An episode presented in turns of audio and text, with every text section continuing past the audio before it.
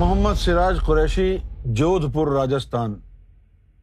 السلام علیکم جناب، میں اس فرقہ پرستی کے دور میں مولویوں کے الگ الگ طرح کی ترجمانی سے حیران ہوں کہ آخر یہ بیچاری امت کس طرح ان ملاؤں کے دین سے خود کو بچائے اور اپنے رب کے دین کو سمجھ کر کیسے فیض یاب ہو۔ میں قرآن کو سمجھنا چاہتا ہوں، اس کام میں میری رہنمائی فرمائیں۔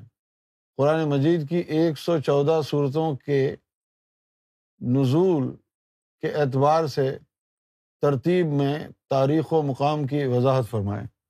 نہیں، یہ کام تو ہم نہیں کرتے۔ ہم قرآن کا معنی کیا ہے، عملی اور علمی اور روحانی اور فیضی، یہ چیز لوگوں کو دیتے ہیں۔ نزول کہاں ہوا ہے، کیا، ہمیں نہیں پتا کیا ہے۔ ہمیں تو قرآن کے ساتھ بطون معلوم ہے، قرآن کے ساتھ بطون ہے، اور قرآن کے ساتھ بطون میں سے ایک بطن ہے جو آپ کے ہاتھوں میں قرآن ہے، اس میں موجود ہے۔ باقی جو 6 ہیں وہ ولیوں کے سینوں میں ہیں۔ قرآن کے ساتھ بطون میں سے ایک تمہارے ہاتھوں میں ہے جو قرآن ہے، اور باقی جو 6 ہیں وہ ولیوں کا ہیں۔ تو اب وہ جو 6 بطون ہیں قرآن کے، ان کا ہم فیض دیتے ہیں۔ 6 بطون ہیں، ان کا فیض ہے ہمارا۔ فرقے واریت سے نکلنے کے لیے فرقے کیوں بنے؟ فرقے اس لیے بنے کہ آپ کو دین کی صحیح فقہ نہیں ہے۔ فقہ صحیح ہے نا، اس کا مطلب ہے سمجھ۔ اس کا کیا مطلب ہے؟ سمجھ، دین کی سمجھ۔ اور اس کے لیے آیا ہے توفیق باللہ، کہ فقہ دیتا ہے اللہ۔ یہ جو ہم کہتے ہیں نا کہ توفیق عطا فرما، لیکن ہم کو پتہ نہیں ہے کہ توفیق کا مطلب کیا ہے۔ ہم یہی سمجھتے ہیں کہ توفیق کے سامنے بیٹھا ہے۔ توفیق کا مطلب ہے فقہ دینا۔ اور قرآن مجید کہتا ہے کہ فقہ جو دین کی ہے وہ اللہ تعالی قلب کو عطا کرتا۔ دین کی فقہ، تو در حقیقت اصلاً جو فقیہ ہے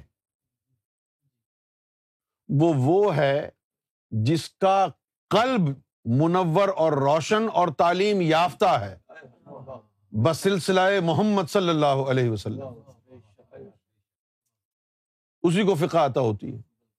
اب جب فقہ قلب کو عطا ہوتی ہے، اور قلب میں شیطان ہے، تو اب یہاں پر بغیر قلب کو صاف کیے لوگ پڑھ رہے ہیں قرآن، تو شیطان نے اس کو شیعہ بنا دیا، اس کو سنی بنا دیا، اس کو وہابی بنا دیا۔ سمجھ گئے نا؟ اور جنہوں نے اس شیطان کو قلب سے نکال لیا اور یہاں اللہ آ گیا، تو پھر اللہ تعالیٰ اس کے قلب کو سمجھاتا ہے اسلام کیا ہے۔ تو در حقیقت فرقہ واریت کی اصل وجہ کیا ہے؟ قلب کی ناپاکی۔ فرقہ واریت کی جو اصل وجہ ہے وہ کیا ہے؟ قلب کی ناپاکی۔ قلب کی ناپاکی۔ علم کا تعلق، سوچ کا تعلق، عقل کا تعلق انسان کے دماغ سے ہے۔ زبان کو بلوانے کے لیے لطیفہ اخفاء ہے، زبان کو بلوانے کے لیے۔ اب دیکھیں، یہ انسان ہے، یہ زبان ہے، ٹھیک ہے نا، اور یہ قلب ہے۔ اب اس اندر کے نظام کو سمجھیں۔ جو بھی سوچ آئے گی وہ یہاں سے پہلے قلب کو جائے گی، پھر قلب کے بعد جو ہے وہ سری میں جائے گی، سری کے بعد وہ اخفا میں جائے گی، اخفا کا تعلق زبان سے ہے، زبان سے پھر نکلے گی وہ، کوئی بھی سوچ ہو۔ اس لیے حضور نے فرمایا کہ مومن فحش گو نہیں ہوتا۔ کیوں؟ اس لیے کہ آپ کے ذہن میں اگر کوئی گندی سوچ آ بھی رہی ہے نا، تو آپ اس کو اندر ہی رکھیں، باہر نہ لائیں۔ کیوں کہ باہر لائیں گے تو وہ غلاظت سارے لطیفوں سے گزر کر زبان پر آئے گی۔ بات سمجھ میں آ گئی؟ اگر کوئی گندا خیال آ بھی رہا ہے نا تو چپ رہیں۔ کیوں چپ رہیں؟ کہ اگر بولا تو پھر وہ ٹریول کر کے سارے لطیفوں کو گندا کرے گی اور پھر زبان سے نکلے گی۔ آپ سمجھ گئے میری بات؟ اچھا، اب کوئی بھی سوچ آپ کے دماغ میں آئی تو وہ آئے گی پہلے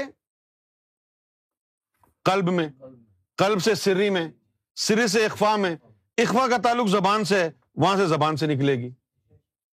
اچھا، اب یہاں سے آئی قلب میں، قلب میں نار تھا، اس سوچ میں نار مل گئی، اخفا آگے سری میں گئی، اس میں بھی نار تھا اور مل گئی، یہاں اخفا میں گئی، اس میں بھی نار ہی تھا نا، اور ناری ہو گئی، زبان سے نکلی تو نار ہی نار رہی نا۔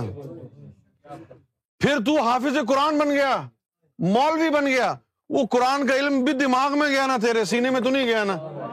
پھر وہ قرآنی علم جب دل میں گیا، دل میں نور تو تھا نہیں، فسق و فجور تھا، وہ فسق و فجور اس علم میں مل گیا، پھر ادھر گیا اور ملا، ادھر گیا اور ملا، جب وہ زبان سے علم نکلا تو فتنہ بن گیا۔ اس لیے مولانا روم نے کہا کہ مولوی ہرگز نہ شد مولائے روم تا غلام شمس تبریزی نہ شد، کہ مولوی کبھی بھی مولانا روم نہیں بنتا اگر شمس تبریز اس کی زبان اور دل کو پاک نہیں کرتا۔ اور سرکار امام مہدی نے فرمایا کہ بغیر قلب کی پاکی کے مولویت ہے بہت بڑا فتنہ۔ فتنہ کیسے ہے؟ کہ مولوی نے سارا علم تو دماغ میں ڈال لیا آپ نے، اور دل میں شیطان کو بٹھایا ہوا ہے نا۔ جب وہ علم دل میں گیا، ادھر کے شیطان لگ گیا نا ساتھ، پھر ادھر گیا سری میں اور شیطانی نار لگی، ادھر گیا اور لگی، زبان سے نکلا نا وہ، تو پھر اس آیت کا شیعہ نے اپنا مطلب نکالا، وہابی نے اپنا مطلب، سنی نے اپنا مطلب نکال دیا، تم فرقوں میں بٹ گئے۔ کیوں جی؟ اچھا، اب جو پاک کر لیا جس نے، پھر اس کا کیا ہوا؟ جس نے پاک کر لیا اس کا کیا ہوا؟ قرآن اس کے ادھر گیا، پھر جب وہ قرآن کا علم دل میں گیا، دل ہری میں یار تھا، دل ہری میں یار تھا، نور علی نور ہوا، پھر وہ سری میں گیا، اس آیت کے راز سری سے لیے اس نے، اخفا پر آیا تو راز کھولتے چلا گیا، یہ نور علی نور ہو گیا۔ اس کو کہتے ہیں عالم حق۔ انہی لوگوں نے جہاں فتنہ اٹھا جا کے مٹایا۔ علماء حق نے، جو ایسے علماء ہیں جن کے دماغ میں قرآن، سینے میں اللہ کا نور اور محمد رسول اللہ کا نور، وہ سرکار نے فرمایا ان کی طرف تو پشت کرنا بھی گناہ ہے، وہ تو رسول اللہ کے خلیفہ ہیں۔ ایسے علماء،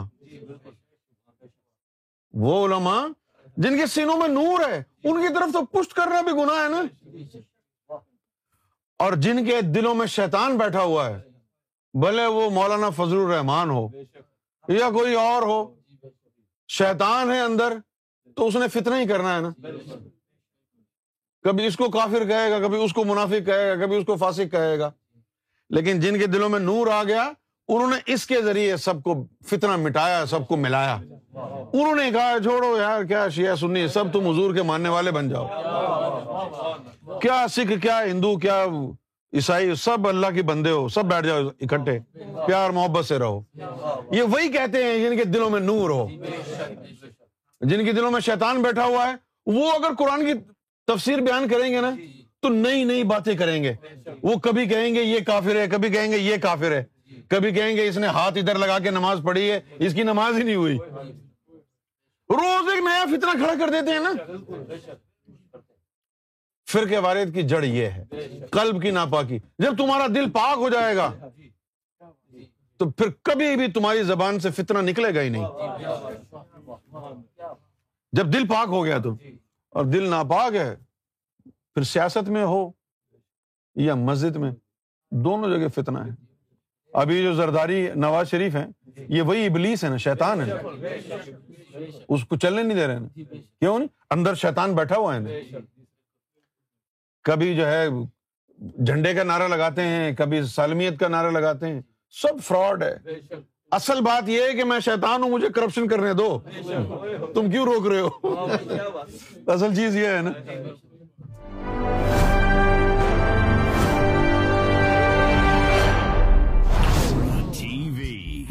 Bringing light, love, and peace in your life.